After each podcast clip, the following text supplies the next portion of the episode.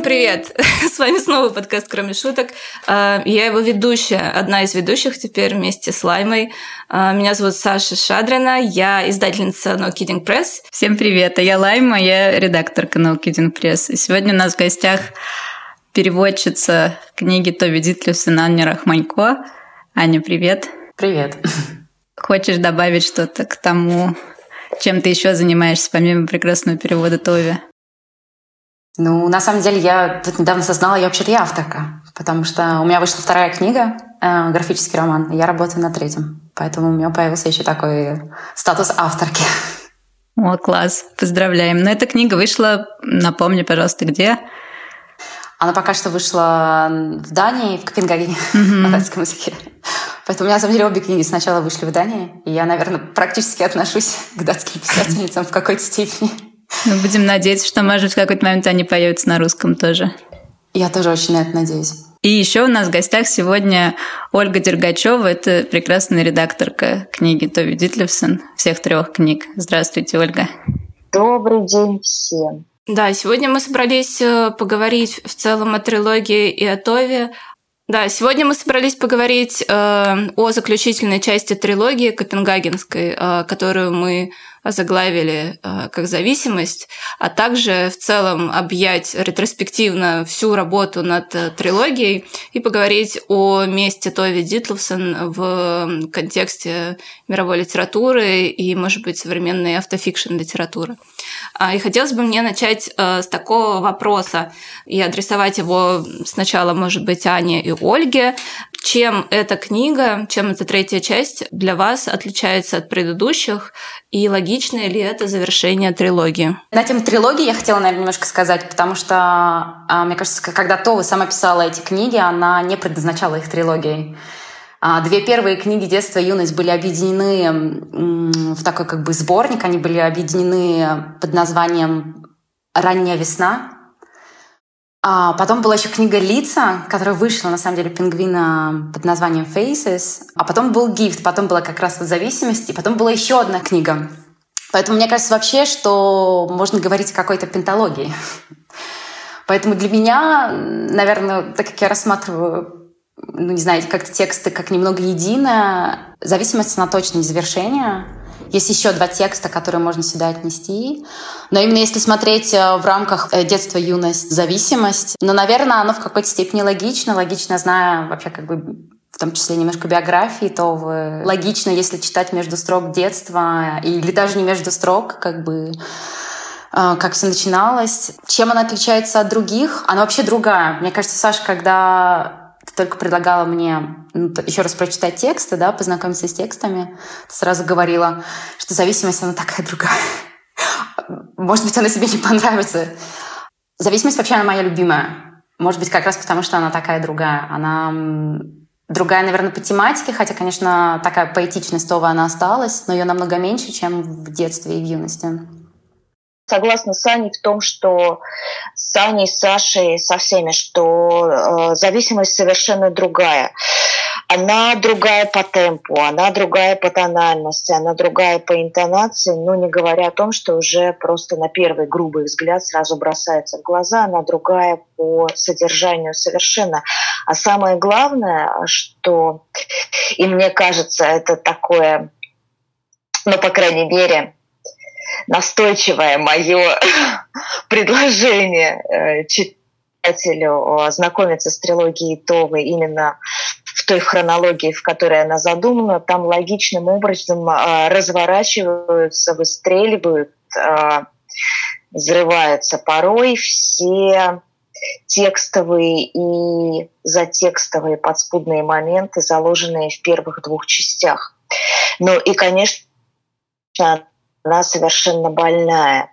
Я думаю, что мы еще потом поговорим наверняка о том, как э, выбирался, выбирался перевод для названия, вариант.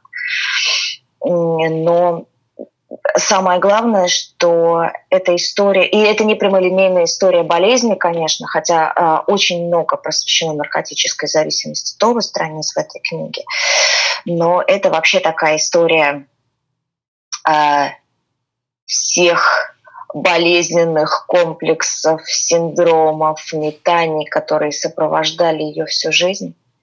И каким-то логичным образом вылились здесь. Самое главное ее отличие в том, что из зависимости по сравнению с юностью и детством, тем более утекает через прямо какую-то мрачную расселину, через бездну утекает поэзия.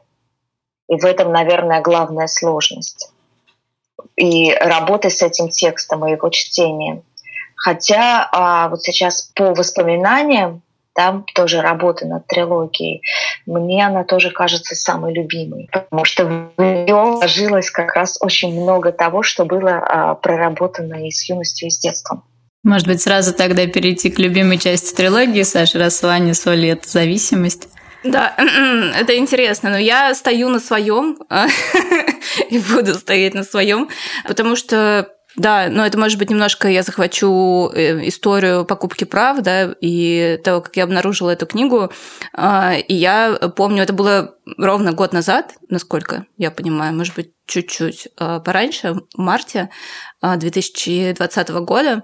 И я помню, что я случайно нашла эту книгу, я написала а, агентам в Данию, они сразу мне прислали, то есть какой-то невероятной скоростью просто pdf книг. Я стала читать детство, меня поразила точность образов, мне это так напомнило мои сложные отношения с моей мамой, да, вот это вот восхищение и невозможность как-то преодолеть вот эту дистанцию между нами. И я тогда уже несколько раз неприятно накололась, мне кажется, на нескольких других книгах, когда я очень долго размышляла, нужно ли нам покупать права, и пока я думала, месяцами возникали другие издательства, более мотивированные и которые более прочно стояли на ногах, и, в общем, образовывалась э, конкуренция. А, и поэтому я решила, что если, я, если у меня есть вот это вот интуитивное ощущение, что это то, что нам нужно, то я должна ну, как бы принимать решения стремительно и рисковать. И поэтому э, ну, я подумала, погодите, нужно почитать вторую книгу, посмотреть, как там все разворачивается. Я стала читать вторую книгу, и где-то на ее середине я решила, что ну все, можно, в общем, не думать и делать предложение на трилогию этим я занялась, и в процессе я дочитывала. И когда я э, стала читать третью книгу, я схватилась за голову, потому что э, я там увидела, конечно, то, о чем говорит Ольга, что действительно утекает вся поэзия, и это такое письмо стремительное, несущаяся. Я часто описываю эту книгу поездом, который несется в ад. В общем, я пытаюсь гладко как-то вывести этот вопрос. Конечно, я была немножко смущена. И здесь ни в коем случае действительно меня не смущает сюжет, потому что мы издаем книги действительно а, которые затрагивают э, какие-то тяжелые темы, проблематичные темы. Но здесь именно вот этот вот контраст художественного меня сильно поразил. Но надо сказать, что когда я уже читала перевод, я подумала, что, возможно, я была не совсем справедлива по отношению к третьей части «Кто вы?». А, и, конечно, а, там есть вот эти вот проблески того, за что мы ее полюбили в первой и второй части. И я как-то приободрилась, читая, особенно первую половину третьей части, а, там все вот эти признаки, вот этот ее очень точный а, и одновременно колкий взгляд, да, и, по-моему, там у нее есть какая-то цитата про то, что она людей хранит как в архивах, да, чтобы быть писательницей, ей нужно всех присваивать и держать у себя где-то внутри. А я вот это там увидела, конечно, в полном объеме. Да, это не отвечает на вопрос, какая часть у меня любимая, но я думаю, что ну, детство, оно более замедленное, как, как и детство. Мне кажется, что оно как раз очень хорошо схватывает вот эту темпоральность детства, когда дни очень долгие, и, и ничего не происходит, и ты, в общем, как-то так необычно взаимодействуешь э, с внешним миром взрослых и, и миром своим, миром детей. Да, с одной стороны, дни э, длинные и детство такое медленное, а с другой стороны, оно потом оп и кончилось. У меня на самом деле любимое тоже детство, ну, потому что, наверное, я вообще люблю, когда все только начинается. И на самом деле, с третьей частью, я думаю, что сейчас у всех есть уникальная возможность, во-первых, все это прочитать сразу подряд, И, возможно, ощущение тоже будет другое, и я даже немножко завидую людям, которые просто возьмут и прочитают все друг за другом, без вот этого ожидания нескольких месяцев между. И я думаю, что если читать так, то третья часть как раз, наверное, будет шокировать намного меньше, чем она шокировала нас, когда мы ждали-ждали, получали перевод, начинали читать и такие, ой, какой ужас, действительно, куда же делась вся поэзия, что же дальше будет. То есть я думаю, если действительно читать все подряд, то будет выстраиваться, ну, как бы уже более такая ровная история, и на самом деле ну, наверное, у нас у всех все равно, когда мы читали даже детство, было предчувствие, что все будет не очень просто дальше. И как раз э, третья часть, она и показывает, что да, действительно, все будет вот, вот так как-то. Я хотела бы тоже добавить про, про зависимость э, и, и про особое отношение к ней. Вообще письмо Товы таково, что за ее едкой э, такой колкостью, за ее приметливостью, за ее чрезвычайно с детства очень чутким, э, цепким, острым, таким наметливым взглядом, за свойственной ей э, такой иногда даже документарностью почти канцелярской письма, эти моменты поэтического озарения, которые вдруг появляются совершенно неожиданно, они, конечно, воспринимаются как элементы чуда. Этого чуда естественным образом больше в детстве. А как э, вот, вот это ощущение, да, о котором сейчас и Саша, и Лайма говорили, детство как период, э, в котором все течет очень медленно, но при этом, как мне кажется, постоянно происходит все. Каждая минута впитывает в себя много больше, чем вообще, а, чем вообще происходит вокруг.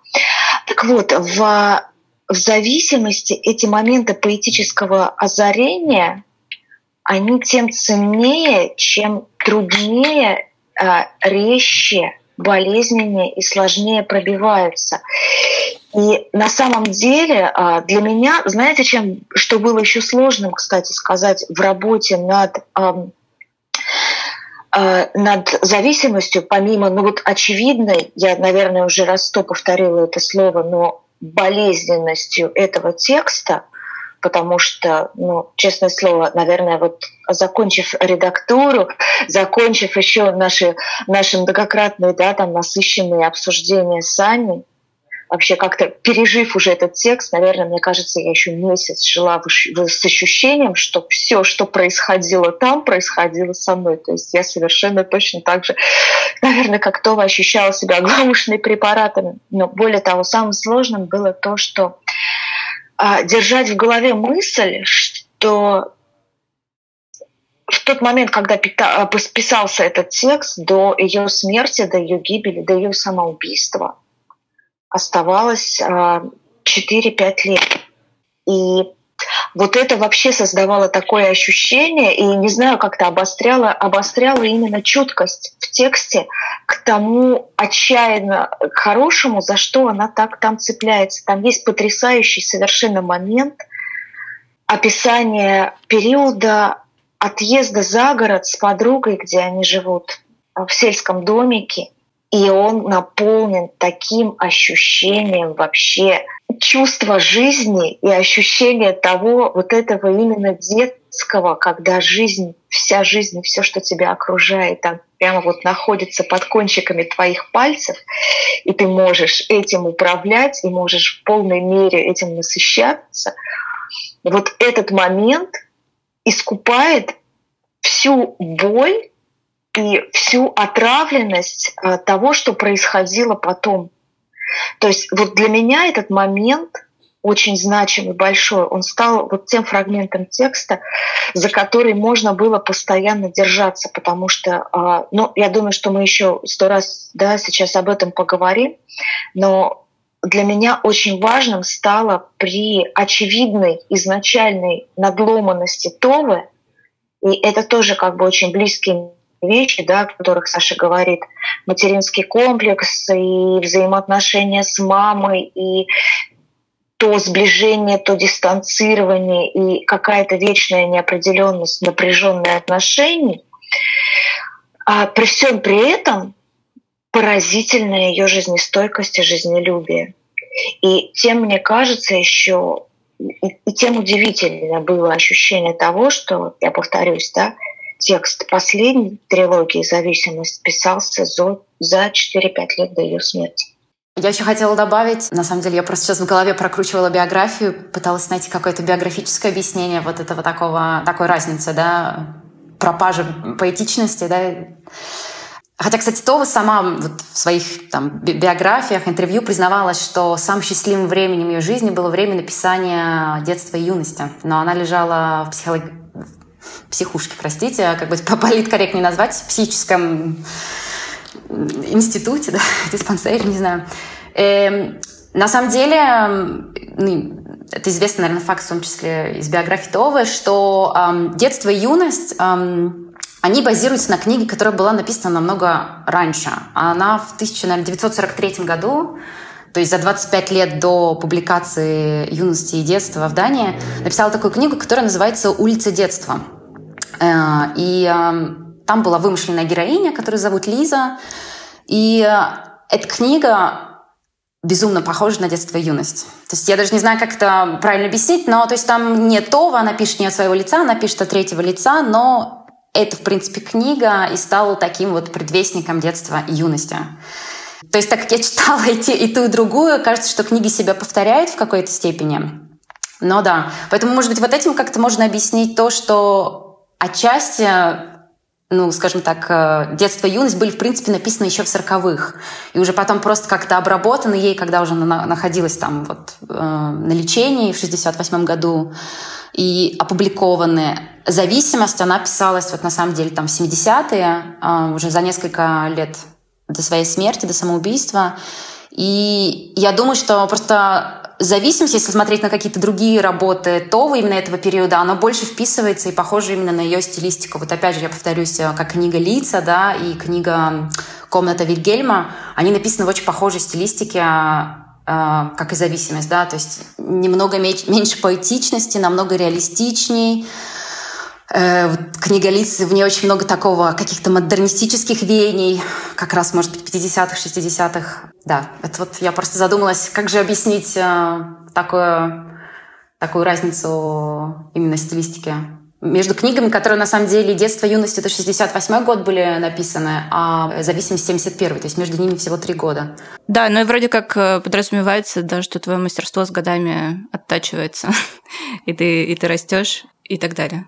Вот. Но здесь, кстати, я хотела бы заметить, что интересно взаимоотношения Товы со своим письмом и там героини Товы, да, допустим, если мы какую-то дистанцию простроим между э, фигурой писательницы и рассказчицей этого текста, да, в зависимости от того, как его позиционировать, как мемуар или как роман. И я недавно подумала, что для меня Това Дитлевсон – это пример. Э, я вообще не очень люблю оперировать таким понятием, как талант, э, да, потому что это такая вещь, которая отказывает тебе на старте в, в том, что ты можешь искусством заниматься. Да? Мне кажется, что это важно для выходцев именно из ну, из таких непривилегированных э, бэкграундов, знать, что это не какая-то башня из слоновой кости, это не что-то сакральное, и это не что-то, что ты только от, от природы можешь э, по какому-то случайному стечению обстоятельств получить, да, что это что-то достижимое трудом в том числе. Но вот э, мне кажется, Това — это пример таланта, а, ну, потому что среда ее не особо располагала к успехам на этом поприще, да, из-за того, что она была из рабочего класса, из бедной семьи, и при этом э, в семье не особо поощрялось э, э, в общем, ее занятия подобными вещами, и она не могла получить образование, и при этом еще, ну, конечно, у нее был доступ в библиотеку, если я не путаю, там был эпизод, когда они с папой ходили в библиотеку, Хотя я могу и путать, у меня может быть ложное воспоминание из других книг. Вот, и интересно, что там, насколько я помню, вы можете меня поправить, практически не появляется вот этих вот каких-то размышлений о процессе письма, да, она, ну, она многократно говорит, что она чувствует себя там вдохновленно, возвышенно, когда она пишет, там, что когда она садится за печатную машинку, или наоборот, что когда там ее состояние уже ей не дает э, плодотворно работать, что все дается ей очень тяжело. Как вы думаете, есть ли внутри самой зависимости, возможно, вот рефлексия Товы о о своем письме и о том, что с ней происходит, и о том, что происходит с этим текстом. Можно я просто начну со своего тоже небольшого открытия? А, я недавно читала, наконец-то, предисловие к зависимости. Я признаюсь, у меня такая ужасная черта. Я ненавижу, какой сильный глагол дан. Я на самом деле ненавижу читать предисловие книги, прежде чем я прочитаю книгу. И а, мое издание «Зависимость на датском языке», оно с предисловием Дюб Ламбек. Это очень тоже известная женская Э, известная датская писательница современная. И э, совсем недавно я перечитывала, мне кажется, неделю назад я читала это предисловие, где она говорит о названии э, гифт, да, вот слово зависимость в русском языке, и рассматривает его как не двойное значение, а как тройное значение. И понятно, что первое это как яд, отрава в связи с наркоманией самой ну, Товы. Второе значение – это брак, как а, брак, а, ну, скажем так, а, между двумя партнерами, в ее случае между мужчиной и женщиной. И тут как бы третье значение, о котором, если честно, я сама как бы не задумывалась, это как узописательство, как отношение, как брак, как какой-то контракт, как какой-то плен именно Товы с писательством, с ее письмом. С, я, вот как бы вот это понятие, которое описывает ее отношения. И если честно, был, это был, был, наверное, первый раз, когда я на самом деле задумалась, что зависимость, она в том числе рефлексирует в какой-то степени ну, вот именно эти отношения Товы с письмом. Именно в третьей книге она говорит, что она по-настоящему счастлива. Она признается одной из своих подруг, что по-настоящему счастлива только когда пишет. Да, поэтому мне кажется, что в зависимости это есть, и, может, даже есть больше, чем я изначально увидела в этой книге. Ну, там даже в самом начале, когда она замужем за вот этим почтенным редактором, и она понимает, что это ну, не самый, возможно, подходящий ей человек, и она все время смотрит в окно на вот этих молодых людей, которые живут как будто настоящей жизнью, она живет вот в этой комнате и как будто чего-то недополучает, но она говорит о том, что как только я сажусь за машинку, я обо всем этом забываю, и то есть для меня нет вообще ничего больше, кроме ну вот как раз моего письма. И то же самое, когда в юности она на вот этих своих странных работах уходила куда-то на чердак, чтобы писать стих, стихи, и для нее это было действительно ну, чем-то самым важным в жизни. И как раз зависимость, мне кажется, это вот такая, ну, именно... Короче, самая большая проблема, что ей даже было не ну, ей не хотелось садиться за машинку больше. И вот именно там где-то уже, ну, ближе к концу она понимает, что с ней точно все не в порядке, потому что она больше не пишет. А ведь писать это самое главное, что вообще есть у нее в жизни.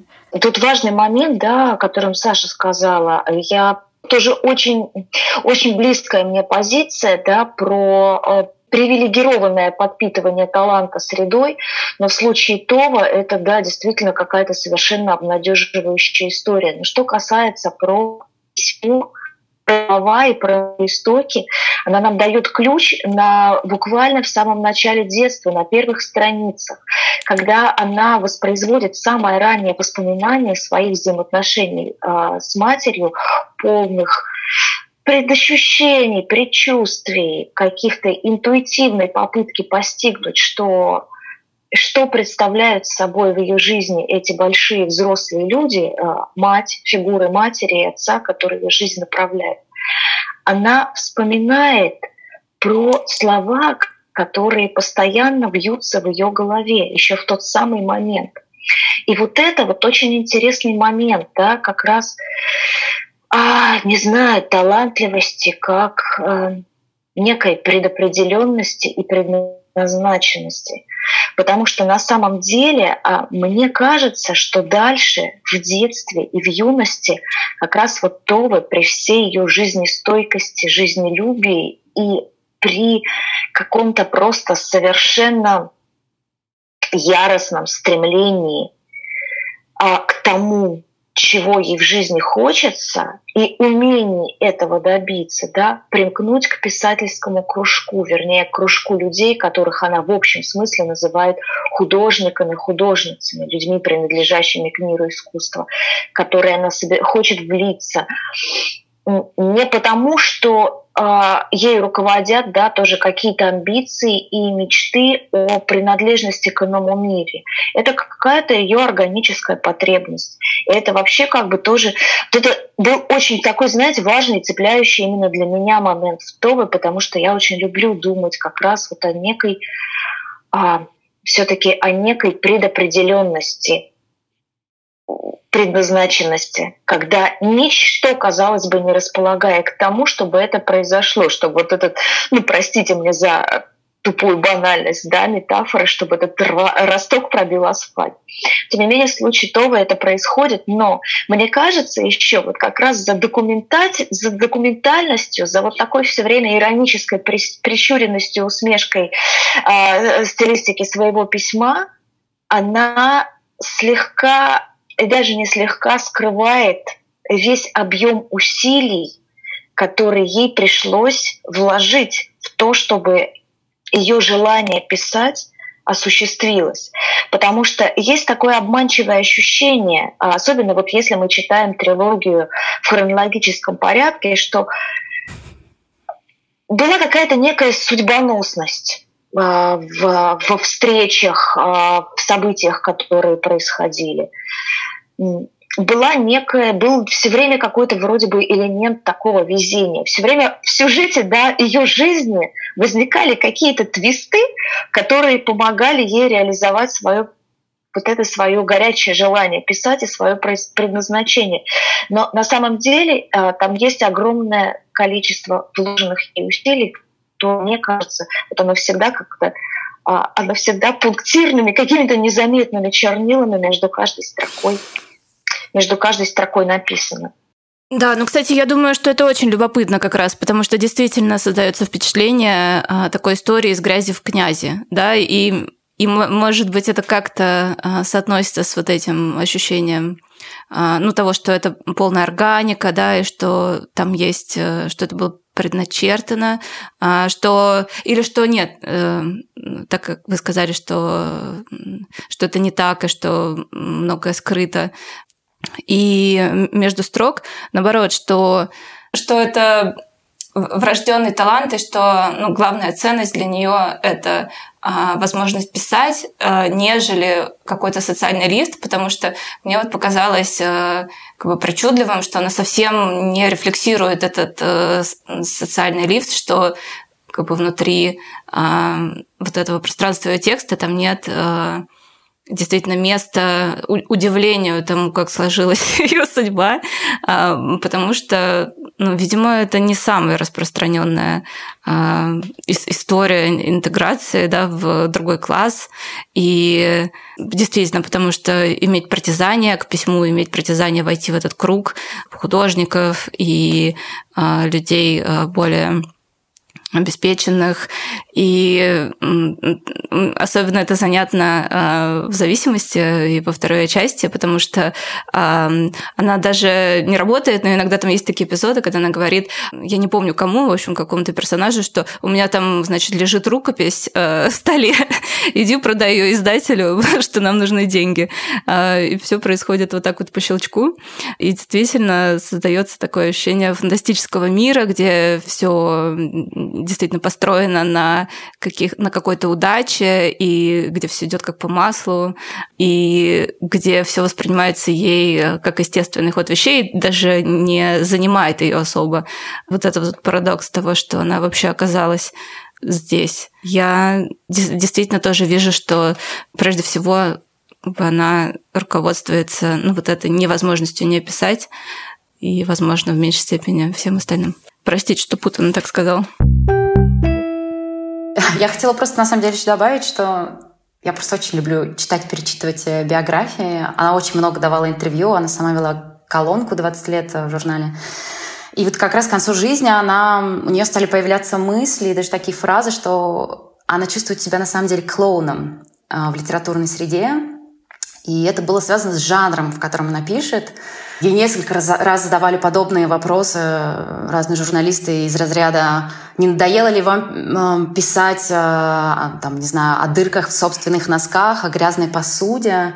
На что она иногда как бы там... Однажды она ловко ответила, что сколько уже можно писать э, о мертвых греческих богах? Уж лучше я буду писать о дырках в своих носках. Примерно как-то так.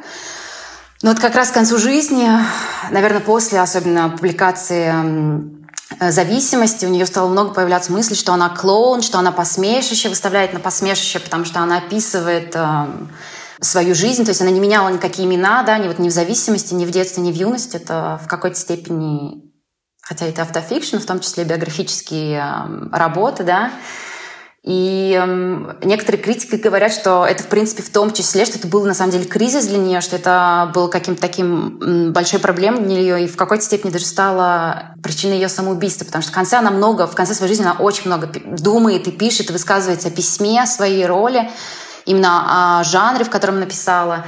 И, например, свою последнюю работу, как раз э, роман, который вышел после зависимости, это э, «Комната Вильгельма». Она уже пишет от э, третьего лица, от выдуманной героини опять. Хотя это продолжение зависимости. Она пишет, на самом деле, об этом Викторе, на котором, в принципе, заканчивается зависимость. Но тут, видим, да, ее какие-то сомнения все-таки преодолели и ну, взяли над ней верх, и она да, стала вот заменять имена, хотя многие осознавали, что это, в принципе, биографическая работа. Ага, вот еще интересно, действительно, как обернулось, да, все с годами, потому что Скандинавия и является одним из таких центров автофикшена современного мира, да, и там Кнаусгар, а, и я забыла имя норвежской писательницы очень известной, которая Ее роман недавно вышел тоже на русском, который, где она какую-то коллизию описала семейную, большой семейный скандал. Да, что Тови, и, может быть, с этим, с этим связана э, новая волна популярности ее, что вот эти вот практики письма, вот этот вот очень личностный модус, он стал резко востребованным. И как раз э, нам всем интересны дырки в носках прежде всего сегодня. Что вы думаете об этом? И я плавно подвожу к вопросу, с чем связан бум Това сегодня в мире? Но мне кажется, автофикшн — это ключевое слово э, именно для бума, э, сегодняшнего бума. То есть, мне кажется, там какая-то такая формула автофикшн плюс тематика. То есть э, тема женщины, женской реальности, да, роль женщины плюс тема психических заболеваний, которые, мне кажется, в принципе, ну и в России, но особенно в Скандинавии, мне кажется, сейчас об этом очень много пишут. Я хотела на самом деле сказать, что Това, например, я, я пытаюсь просто как бы как-то какой-то подвести немножко итог Това в Дании, почему она была такой особенной, и почему, да, почему вернулись к ней сейчас, немножко другая, да, наверное, другой вопрос. Была Карен Бликсон, я думаю, всем известное имя там и в Советском Союзе, и э, вообще. Това была одна из первых писательниц, которая, да, стала говорить о своих дырках в носках и не взяла имя, например, вот как Карен Бликсон не стала Исаком. Она осталась Това, как бы она писала о своих женских проблемах, о каких-то не знаю, в том числе так открыто о психических заболеваниях, она была на самом деле одной из первой. Конечно, была там Амалия Скрам в XIX веке, которая тоже, это датская писательница, которая тоже очень открыто писала о психических заболеваниях. Това в частности, из-за этого очень недолюбливали в среде других датских писателей. Ее не взяли в датскую академию, хотя как бы ее как бы двигали и выдвигали. Э, она не была ни разу выдвинута на Нобелевскую премию, как это случилось с Карен Бликсон, хотя тоже ходили слухи, что может быть, э, может быть ее поэзию или может быть, да, может быть вот первую работу «Улица детства». И на самом деле даже в Дании, хотя датчане сами говорят, что То была всегда просто самым любимым поэтом-поэтессой в Дании, да, она была именно поэтесса, она была известная поэтесса, но ее проза была неизвестна. То есть э, многие из моих там датских знакомых, э, они никогда не читали ни эту трилогию, никаких других э, прозаических работ э, Товы. У всех дома есть, да, сборник э, ее стихотворений. И даже вот Гюлендаль, издательство, которому принадлежат, в принципе, права на все э, работы Товы, они не перепечатывали ни разу до 2000, вот какого, до 2018 года, они ни разу не перепечатывали ее работы, а, ее прозаические работы. Опять же, сборники стихов выходили регулярно. Да, поэтому этот бум, мне кажется, что бум в Скандинавии, в принципе, Есть еще такое мнение, что сейчас тоже там вообще волна жен- женщин-писательниц, вот именно женского письма в Скандинавии, в том числе в Дании. И а, что именно на самом деле эти, эти писательницы, современные писательницы, они в какой-то степени вернули имя Това. И не только писательницы, вообще художницы, например, такая театральная группа, как «Черная совесть», которые, в принципе, одними из первыми там сделали постановку, да, по книге Това. И что именно вот эта волна женского письма в, Скандинавии, ну, точнее, в Дании, именно они вернули и как бы воскресили имя Това, а не только издание ее на английском языке, что это, в принципе, было до издательства «Пингвином». К ней вернулись. А, есть такая тоже известная писательница, датская писательница Ольга Раун, которая в 2017 году, по-моему, тоже перепечатала, под ее инициативой были перепечатаны там переписка Товы, и что это было каким-то таким отправным пунктом для вот возвращения а, Товы в датскую литературу, ну и уже далее с публикацией на английском языке, в принципе, в такую мировую популярность. Просто интересно, что, получается, Това при жизни она была известной поэтесса, а мы теперь ее все знаем как наша любимая писательница Тови Дитлепсон. Просто интересно, а что будет ли такой же интерес сейчас к ее поэзии снова? Ну, потому что у нас были какие-то переводы в советское время, как я поняла. А но было при мало, этом... они выходили в сборниках. Угу. У меня прямо лежит, на самом деле, почти во всех сборниках она была единственной женщиной. То есть угу. Это вот все называлось примерно из современной датской поэзии, или там датская поэзия, или скандинавская поэзия. Да-да-да, поэзия скандинавских стран. И, по-моему, переводилась еще, э, э, переводилась еще пара ее рассказов. Рассказов, да, да. Один рассказ, кстати, как раз повторяет э, сюжетом вот этот мой любимый момент, о котором я так долго и величиво говорила из зависимости, момент ее жизни в сельском домике вместе с подругой. А, его переводила, кстати, Боже, моя прекрасная память. Я знаю, о каком ты рассказе говоришь, но... Да, да, э, да, да. И он прекрасно был переведен. Э, его можно найти. Его переводчица, его мама Петра Мамонова. Слушай, ну он просто в одном из сборников, мне кажется, вот этих советских, датские, фу, датские новеллы, да. Точно так же, да. Он точно так же выходил в сборниках, да, да, да. Что-то такое там, новеллистика, новеллистика, рассказы скандинавских писателей, как э, в каждом, э, в каждом почти доме в нашем, э, в моем детстве, да, был розовенький сборник сказки скандинавских писателей с помощью которого можно было там познакомиться и с Симкин Хоп, и с причисленным к скандинавским Мумитр... Там, по-моему, три было мумитрольских каких-то книжки. Туви Янсен. Ну вот точно так же, да. Это было, был, была такая была такая нишевая литература в любом случае. Как сборники, как выходили сборники да, поэзии или там тоже новеллистики писателей, составлявших входивших в народы СССР, точно так же входили, да, точно так же выходили и сборники писателей из относительно небольших европейских стран. Это, конечно, невероятная удача и невероятное счастье, что Това зазвучала по-русски, потому что она, мне кажется, грандиозная писательница.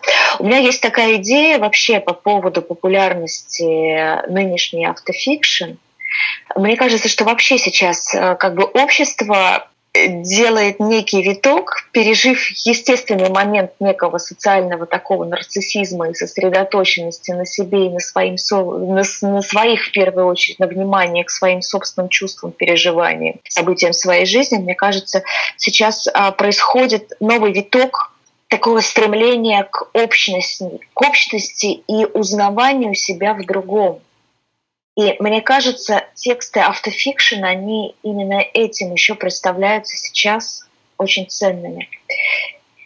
Когда ты читаешь непридуманную практически историю другого человека и испытываешь вот эти острые внутренние уколы узнавания. А, у меня было так же, мне это знакомо.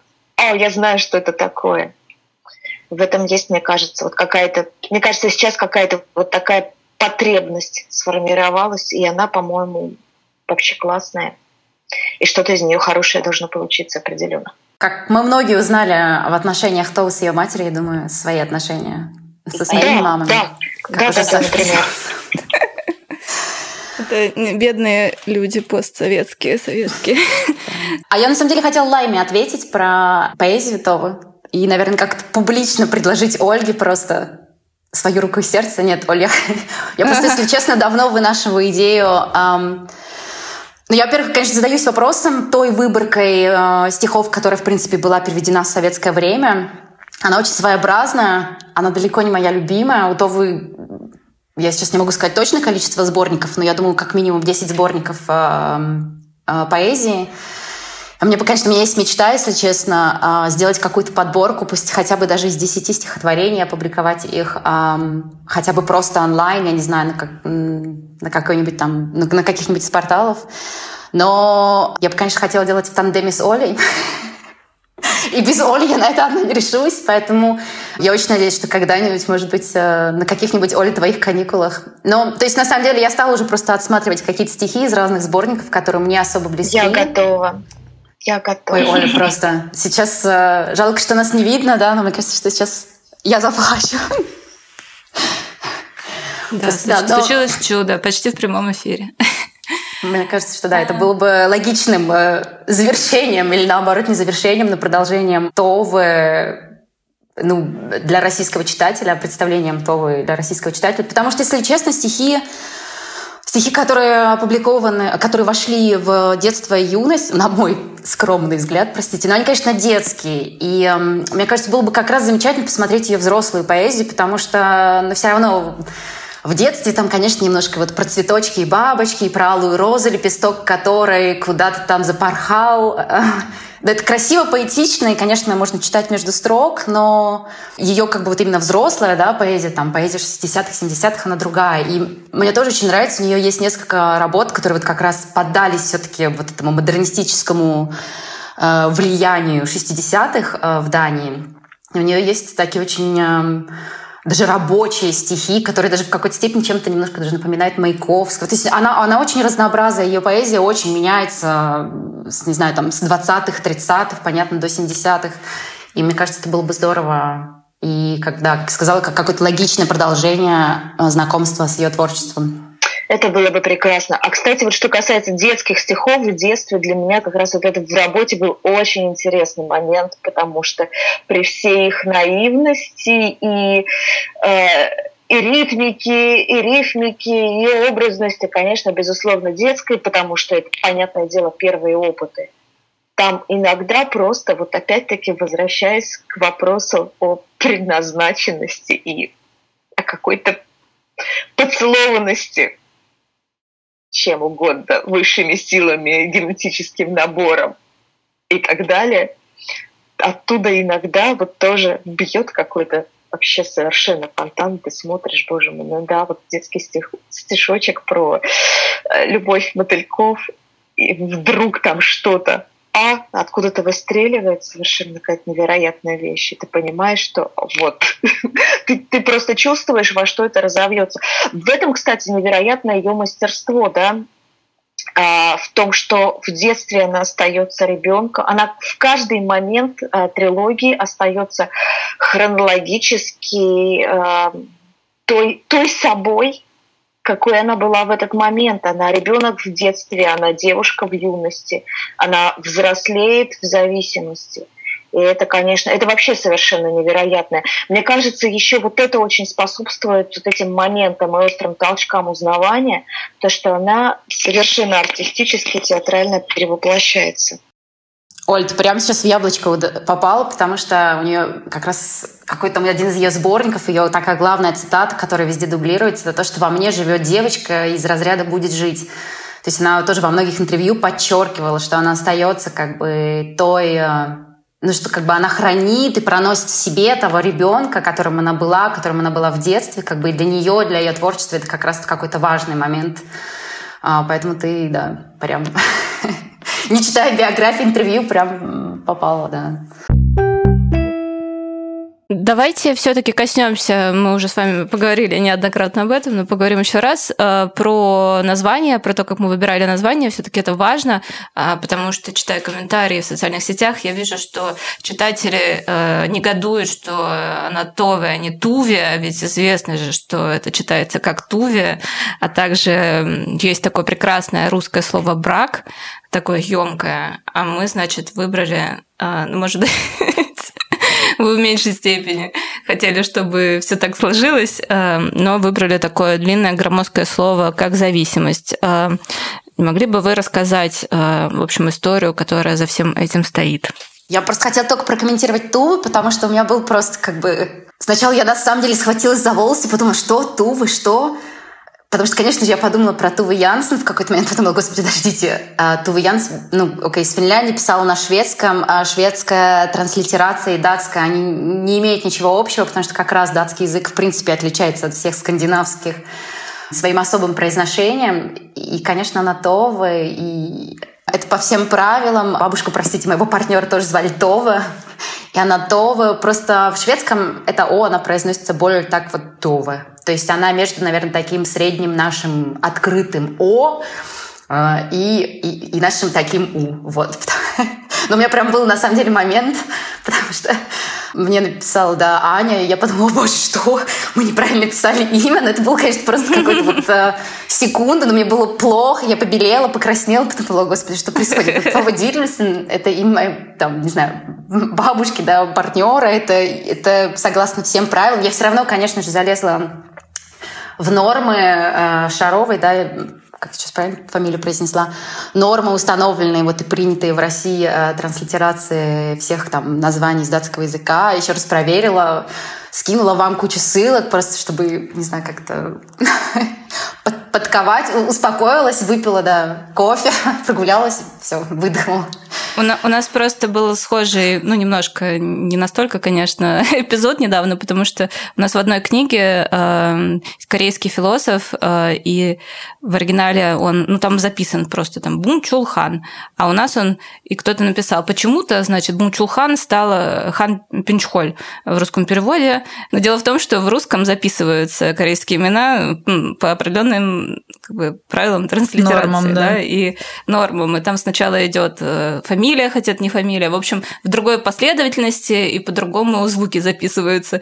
И ты как бы не можешь ничего этим читателям сообщить, но не можешь это по комментам ходить и говорить. Вот э, ссылка на нормы. А, но интересно, что подразумевается, что, в общем, э, переводчики, редакторы, издатели, они дураки и не подумали над именем, например. Э, всем подумали, но про имя писательницы не подумали. Это моя небольшая жалоба на на то, что я читаю в интернете. Ну и к тому же мы же не хотели бы две Тувы. У нас есть уже одна Тува. Вот теперь у нас есть Това. Тоже как бы, чтобы различали, чтобы читатель не путался. Ну да, и, собственно, в тех редких переводах, да, о которых мы говорили, она фигурирует тоже как Това. Чтобы нам не пойти уже за этим, за этой традицией. А, кстати, вот что касается, Саши, по поводу выбранного, по поводу нападок в адрес э, зависимости, Аня ведь рассказала очень интересную вещь, да, которую она вычитала как раз в предисловии, в предисловии к третьей части, о третьем значении слова, которое означает узы писательства и то, о чем мы говорили, да, о счастье Товы, которое она испытывает только за, сидя за своей печатной машинкой, о сплетающихся с детства в ее голове словах, о ее предназначенности, о ее устремленности к писательству. Собственно, вот она, эта зависимость. Ну, то есть это то, что держало и связывало ее с жизнью. Так что мне кажется, что по, по большому счету название идеальное. Да, хотя мы думали много, да, у нас же тоже было много вариантов, и, брак, и узы, и плен, и чего только там не было. А я, Саша, воспользуюсь моментом. Расскажи э, громко эм, про брак, про отверженный вариант брак. Я тоже согласна. Я, в принципе, в итоге согласна, что да, он не самый эм, был, может быть, подходящий, но нас, мне было интересно услышать твою аргументацию. Да я просто не хотела внутри этой цепочки детство, юность и завершать ее эту цепочку браком. Но это какая-то совершенно патриархальная модель, э, не знаю, это как бы нарратив жизни юной девицы. А, мне кажется, что там коннотация именно внутри а, вот такого ассоциативного ряда, коннотация а, замужества, она вытесняет вообще второе значение этого слова и важно было от нее уйти. Ну, просто остальные слова, они такие занятные. Вот слово «плен», я помню, больше всего Лайма против него протестовала из-за того, что ей казалось, что это что-то про партизан. Ну да, из-за того, что начинается война, и типа плен будет вызывать другие ассоциации. Когда готове да, в плену. Хотя про войну а. там, конечно, ну, очень мало все равно сказано. Но хотя она, у нее есть как раз в третьей книге, мне кажется, в какой-то да, степени. Да, нет, что... она есть, но она на, на фоне там где-то Но происходит. нет, в том, что они в какой-то степени в плену войны оказались, mm-hmm. и война оконч... закончила, стала окончанием их детства, что, в принципе, вот это стало каким-то таким важным моментом в ее биографии, ну, в ее взрослении, да. в истории взросления. Но я помню, что в последний момент уже чуть ли не передачи, передачи книги в печати мы с Аней снова переписывались про это, и я такая, может быть, мы назовем книгу «Яд», совсем-совсем нормальное название. Но потом мы решили, что нет, нам, в принципе, важно все таки Мы посмотрели на названия в других странах, и много где это оказалось именно слово «зависимость». Саша, в ту ночь не спала я, чтобы ты знала. Неспроста, когда ты мне написала про... Когда ты мне написала про яд, просто я... У меня начались ночные звонки в Дании, еще раз каким-то просто знакомым, а опять полный брейнсторминг. Я разбудила своего партнера и сказала, ну, слушай, ну, может быть, вот так. Он просто тоже немножко говорит по-русски. И у нас был просто еще раз брейнсторминг, уже на самом деле, по-моему, перед самой сдачей э, в печать. Э, да, это была бессонная ночь, Саша, из-за двух букв «Я» и «Д». Прости, прошло мимо меня все, видишь. Но я тоже часто не сплю от того, что происходит в этом издательстве. Да, ну просто не хотелось ошибиться. Все-таки это действительно оказалось для нас публикация знаковой. А Тове узнала чуть больше читателей, чем обычно читают наши книги. Не хотелось оплошать перед Товой Дитлевсон. И поэтому пришлось еще подумать перед самой сдачей печати. Саш, ну а еще что-нибудь будет? Продолжение-то будет, Саш? Что вы? Так э, у нас тут есть такой вопрос от нашей продюсерки Ани Кень. Что, что-то еще нужно почитать? Вот ты говорила о книгах, которые сюжетно похожи, то есть тоже черпают материал в ее детстве, но они оформлены как романы, да, и там она выведена как персонаж. Ну нет, да, я говорила про улицу детства, она в какой-то степени повторяет, и мне кажется, будет немного, наверное, скучновато ее читать, потому что она на самом деле очень близка к э, вот книге «Детство и юность». Но, как я говорила, есть как бы продолжение. Есть продолжение зависимости. Это ее последняя работа «Комната Вильгельма», но она, она достаточно поэтична, но она поэтична, может быть, не в языке, а именно, знаете, там небольшой спойлер, я не знаю, может быть, не для записи, но Виктор от нее уходит. И э, он уходит, они жили много лет вместе, 20 лет или что-то такое, и он, он уходит, а комната его остается. И э, эту комнату нужно чем-то заполнять. И, но эта комната становится метафором какой-то пустоте в жизни. Эта книга опубликована в 75 году, в 76-м э, того не стало. Поэтому это, это стало таким каким-то заключительной метафорой именно к пустоте в жизни. Мне кажется, что там в какой-то степени передаются в том числе пустота и вот кризис писательства, да, но опять же, там, конечно, много психических заболеваний или описаний этого. То есть вот это ее последняя работа, мне кажется, она на самом деле не переведена на английский, она есть, э, по-моему, на нем... она есть точно на немецком, она есть на ну, датском, шведском, по-моему, но на английском ее пока нет.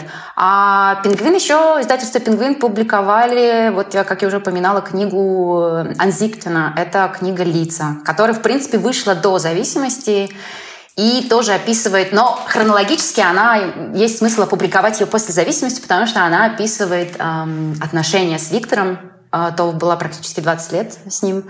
И как раз вот, ну, опять же, может быть, я спойлерю, но измены, продолжение пребывания в, в отделениях психиатрических э, отношений, немного добавляется материнство, появляются все-таки дети ну, какая-то тема детей. Потому что я, на самом деле, хотела это где-то в начале вставить, но в чем то для меня стало тоже каким-то таким особенным письмом, потому что у нее очень мало про детей.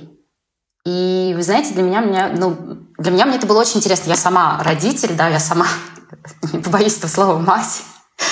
Но мне, наверное, было симпатично, что она практически их не описывала. Конечно, есть какое-то там короткое, короткое мгновение сожаления о том, что не она, там, не знаю, следила за первыми шагами своих детей, не она слышала их первые слова, а именно вот эта вот нянечка или домохозяйка по имени Ябе. Но этого очень мало, и у нее нету, она не пишет ни о каких особых там сожалениях, раскаянии, о том, что она сильно переживает, что она сидит и пишет, а не сидит со своими детьми. И для меня это вот в том, в какой-то степени позиция, сильная позиция и позиция выбора. Она сделала свой выбор, там, да, она хочет писать, Хотя, конечно, у нее есть в начале, в детстве, да, по-моему, когда она заглядывала там в коляски с младенцами и представляла себе на мгновение, как она будет держать, но потом она, мне кажется, так отрекалась. Вообще, да, это же идификс была, как какой-то момент вдруг рядом появится малютка. И даже в тот момент, когда она уже понимает, что для этого зачем-то нужен мужчина, мужчина должен появиться именно на какой-то краткий миг как-то вот что-то такое сделать и потом не жизни. мешаться. И да. потом испариться и не мешать, чтобы она наслаждалась этим явлением малюточки рядом с ней. И она же тоскует из-за этого и в юности. То есть в ней постоянно это стремление к материнству. Да, но при этом, да, мне кажется, все равно она с какой-то для меня, она с какой-то... Я просто сама, например, я не знаю, как родитель, у меня часто проскальзывает, и у меня много во мне, да, я тоже пишу, у меня много этого. Я пишу, а мой ребенок там. И я не вижу того этого. Конечно, понимаю, что там играют, может быть, и другие факторы. А еще такой немного извиняюсь, я много говорю, да, но такой занимательный фактор, факт из ее биографии. Она же 20 лет работала, вела колонку в таком а, журнале, который назывался «Семейный журнал». Э, и 20 лет она отвечала на письма женщин, э, которые как раз писали очень много про материнство, про там, брак, про отношения с мужчинами, э, про верность, неверность и тому подобное. И об этом очень многие как бы в Дании говорят, потому что ответы, которые она давала этим женщинам, этим бедным женщинам, страдающим женщинам датским, они были совсем другие, чем ее собственная позиция. Она сама, мы знаем, да, она там была четыре раза замужем, Кроме этого, у нее были там еще другие э, партнеры, да, у нее были дети от разных мужчин. Она, по-моему, достаточно спокойно уходила, как бы от одного к другому переезжала из дома в дом, но в то время своим читательницам она всегда советовала, давала примерно такие советы, что, ну, у вас два ребенка, лучше оставайтесь, лучше не, не уходите, э, там, попробуйте каким-нибудь мягким словом поговорить с вашим партнером и тому подобное. Но, опять же, критики там, э, объясняют это тем, что э, Това достаточно чутко все-таки чувствовала ситуацию и, в обществе, которое происходило. И она понимала, что, например, женщина без образования, да, не знаю, там в 58 году с двумя детьми, она не могла никуда уйти, да, ее просто не было никакой там особой социальной поддержки, даже в Дании на тот момент, и она понимала, что это, скорее всего, будет просто сломанная судьба, поэтому она искала, пыталась в своих письмах найти какой-то компромисс для этих женщин. Да, это очень интересно. Вот на самом деле, я тоже опять упоминала, наверное, что Ольга Раун, датская феминистская писательница, буквально вот четыре года назад она собрала все эти письма, всю эту переписку и опубликовала их в отдельном сборнике. Потому что это 20 лет, это 4 тысячи писем, но, по-моему, не все письма, конечно, опубликовали, но это очень интересно в том числе смотреть, как там, я не знаю, ситуация и роль, роль женщины в обществе, как она развивается, и как, соответственно, развиваются и меняются ответы Това. И последнее, простите, я добавлю, но просто есть чудеснейшая телепередача в Дании вышла. Они нашли этих женщин, по-моему, 10 женщин, которым Това отвечала там в 50 восьмом году, в 62-м, в 64-м, ну и так далее. И она, они нашли этих женщин, которые, которые тогда анонимно писали Тову письма, и ну, как бы и поговорили, сделали с ними интервью, как э, ответ Товы повлиял там на их судьбу, как, в принципе, сложилась дальнейшая судьба этих женщин. Это, я, в принципе, не смотрю телевизор, честно смотрю, ни датский, ни российский, но эта передача — это одна из моих просто любимейших. И мне кажется, вот такая чудесная задумка. Да, ну и не везде, да, и женщины признаются, что не везде советы Тобы были, в принципе, полезными. Что тоже, как бы, может быть, как-то важно. А некоторые судьбы немножко как бы от этого сломались, а некоторые, наоборот, были благодарны той чуткости. И, э, да, вот. Мне нравится, как женщины все время извиняются за то, что они говорят. Слишком Просто много. мне безумно столько всего хочется сказать. Э, я, опять же, перечитывала недавно какие-то биографии, мне просто карандашиком подчеркивала, выписывала. Мне на самом деле кажется, что у Товы, и не потому что я их перевела, а как это большое будущее не только в России. А, по-моему, сейчас в Азербайджане вышла ее книжка, ну, тоже это трилогия, что меня безумно порадовало, что это не только там Америка, Нидерланды, Россия, что в Азербайджане тоже книжка вышла. Супер. Лайма, покрыли ли мы все, что хотели? Кажется, да. Нам нужно какое-то напутствие дать всем. А, напутствие читателям. Читайте трилогию в хронологической последовательности. Вы проживете огромную интересную жизнь. Мучительную, но интересную. А, не хочешь что-то сказать напоследок еще?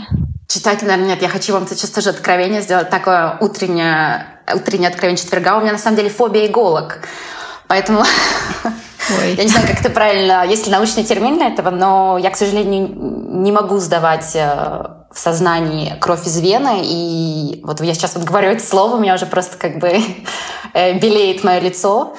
Но поэтому как бы работа над третьей книгой, а, она была очень особенной для меня. Она была с большими, в том числе, перерывами, потому что там есть несколько описаний, но, по крайней мере, для меня очень чувствительных описаний э, шприцов и, и прочих колких предметов где мне просто как бы приходилось, да, чуть ли не дышать в пакетик, эм, чтобы как-то преодолеть в том числе свою фобию, потому что даже вот на письме оказалось, что моя фобия, она очень яркая. Поэтому, может быть, warning для читателей и читательниц. А если кто-нибудь еще боится игл, держите пакетик рядом. Содержит упоминание инъекций.